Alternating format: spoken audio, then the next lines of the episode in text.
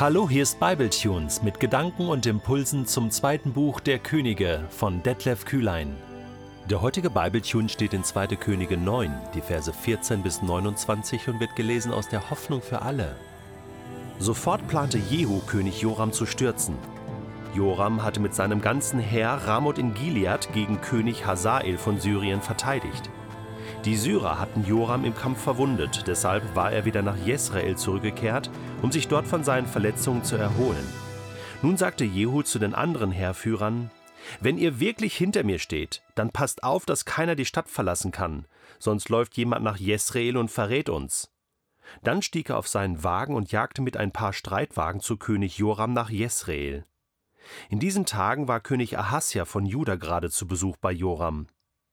Der Wächter auf dem Turm von Jesrael sah Jehus Truppe auf die Stadt zukommen und meldete es dem König. Joram befahl: Schick ihnen einen Reiter entgegen. Er soll sie fragen, ob sie in friedlicher Absicht kommen. Der Soldat ritt der Truppe entgegen und rief: Der König lässt fragen, ob ihr in friedlicher Absicht kommt. Was geht dich das an? entgegnete Jehu. Los, schließ dich meinen Leuten an.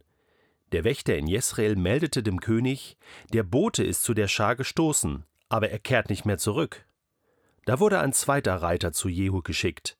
Als er die Truppe erreicht hatte, sagte auch er zu Jehu: Der König lässt fragen, ob ihr in friedlicher Absicht kommt. Was geht dich das an? fragte Jehu wieder. Los, schließ dich meinen Leuten an. Und wieder meldete der Wächter: Er ist zu ihnen gestoßen, aber er kehrt nicht mehr zurück. Der Anführer der Truppe kann nur Jehu sein, der Enkel von Nimshi, denn er fährt wie ein Verrückter. Da ließ König Joram sofort seinen Wagen anspannen und fuhr Jehu selbst entgegen. König Ahasja von Juda begleitete ihn auf seinem eigenen Wagen. Genau auf dem Grundstück, das Naboth aus Jesrael gehört hatte, trafen die beiden Könige mit Jehu zusammen. Sobald Joram seinen Heerführer sah, rief er ihm zu: Kommst du in friedlicher Absicht, Jehu? Jehu schrie zurück: Wie kann Friede sein, solange deine Mutter Isabel fremden Götzen nachläuft und sich ständig mit Zauberei abgibt? Da rief Joram Ahasja zu: Das ist ein Aufstand, Ahasja. Er kehrte um und floh. Doch Jehu nahm seinen Bogen, zielte und traf Joram zwischen die Schulterblätter. Der Pfeil drang dem König ins Herz, so dass er auf der Stelle tot zusammenbrach. Jehu sagte zu Bidkar, dem Offizier bei ihm im Wagen: Nimm ihn vom Wagen und wirf ihn auf Nabots Grundstück.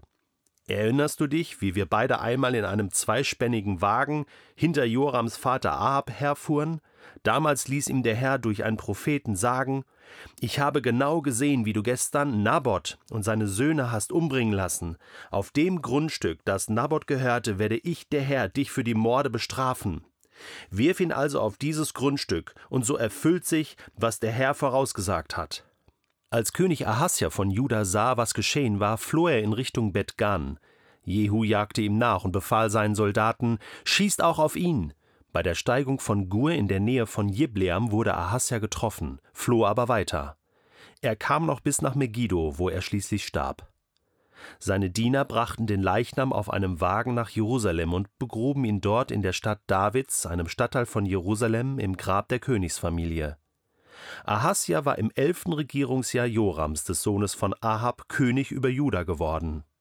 Der designierte König Jehu schreitet also sofort zur Tat und beseitigt beide amtierenden Könige in Israel, Joram und Ahasja. Was für eine Geschichte. Und natürlich erfahren wir am Ende, dass das kein Zufall ist. Jehu handelt hier nicht nach einer eigenen Agenda, sondern im Auftrag Gottes. Und dessen ist sich Jehu auch bewusst. Das war am Anfang nicht so klar, aber Jehu war schon die ganze Zeit involviert. Er sagt später, dass er auf einem Reiterwagen damals hinter Ahab hergefahren ist, als er auf diesem Grundstück war in Jesrael von Naboth wo Ahab im Auftrag von Isabel Naboth und seine Familie hat umbringen lassen und Gott durch Elia diesen Fluch aussprechen ließ über Ahab und seine Nachkommen. Das hat Jehu mitbekommen. Er ist also nicht irgendeiner, sondern er ist die ganze Zeit schon involviert und hatte das damals schon, glaube ich, als, als Frust in seinem Herzen, wie, wie kann ein König so etwas tun, war aber weiterhin treu im Dienst, sogar jetzt bei seinem Sohn Joram. Und jetzt wie kann Friede sein, Vers 22, solange deine Mutter Joram, deine Mutter Isabel fremden Götzen nachläuft und sich ständig mit Zauberei abgibt? Eine völlig klare Sicht, die Jehu hier hat. Und deswegen wird er König. Und später auch nochmal erinnert sich an das Wort Gottes äh, zu Ahab. Auf diesem Grundstück werde ich dich bestrafen, Ahab, dich und deine Nachkommen. Und so erfüllt sich, was der Herr vorausgesagt hat, sagt Jehu. Es ist interessant, wenn man darüber nachdenkt, wie Gottes Wort sowohl in Gnade als auch in der Strafe, die Gott verheißt, wortwörtlich zutrifft. Wir erinnern uns an so viele Szenen, wo es heißt, und Gott war gnädig mit seinem Volk. Gott war auch gnädig mit Ahab damals, weil er nochmal Buße getan hatte. Und, und, und, äh, und, und Gott wendet das Unheil erstmal ab und es soll erst seinen Sohn treffen, nämlich Joram.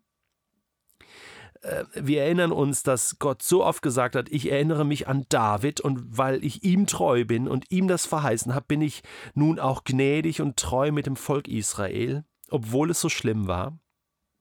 Das ist Gottes Zusage und Treue zu seinem Wort auf der einen Seite in, in der Gnade und Barmherzigkeit und auf der anderen Seite, wenn du es dir mal verscherzt hast mit Gott und nicht umkehrst, dann hast du es dir wirklich verscherzt. Und dann ist Gott auch treu in seinen Gerichtsworten. Das muss man schon ganz klar sagen. Dann passiert genau das. Und das ist die Geschichte von heute. Die ist eigentlich so traurig. Ich habe mir auch so gedacht, ähm, es gibt ja auch diese Geschichte von Judas im Neuen Testament, oder? Großes Thema. Können wir hier nicht in aller Ausführlichkeit besprechen. Aber so diese Spannung, die wir haben von Mensch, also ähm, Jesus musste verraten werden, aber wehe dem, der das tut, ne? Hat Judas das nicht gewusst oder was wäre passiert, wenn er am Ende doch noch umgekehrt wäre? Ich habe schon mal in einem Podcast darüber gesprochen, meine ich mich zu erinnern. Und ich halte daran fest, da bin ich absolut von überzeugt, wenn Menschen umkehren zu Gott, und um Vergebung bitten. Wenn sie das tun, ist die Frage, ob sie es können noch. Aber wenn sie das tun, dann glaube ich an einen gnädigen Gott. Das sehen wir bei Ahab. Ich habe das nochmal nachgelesen im ersten Buch Könige. Kannst die ganze Geschichte nochmal in der Parallele lesen, wie das damals war. Und, und Gott kündigt die Strafe an und Ahab tut es leid. Er zerreißt seine Kleider, er tut Buße. Und Elia sieht das auch und und Gott sagt dann, okay, ich, ich lasse ihn noch leben, obwohl Gott das angekündigt hatte. Jona soll nach Ninive gehen und diesem Volk ausrichten, Gott wird euch vernichten. Und dann kehren die alle um. Und Gott zieht sein Gerichtswort zurück. Hat Gott jetzt gelogen? Nein, Gott ist gnädig. Gott ist gnädig. Gott kündigt Gericht an, aber er ist gnädig. Er bleibt ein gnädiger Gott. Und wer weiß, was passiert wäre, wenn König Joram noch umgekehrt wäre. Ich weiß es nicht, vielleicht wäre er trotzdem gestorben, aber eins weiß ich sicher. Es hätte einen Wendepunkt in der Geschichte Israels gegeben. Gott wäre gnädig gewesen mit seinem Volk und mit den Nachkommen Jorams es hätte auf alle Fälle etwas verändert. Umkehr lohnt sich. Gott um Vergebung bitten lohnt sich. Und wer weiß, was heute passiert, wenn wir Menschen helfen, dass sie umkehren zu diesem gnädigen Gott.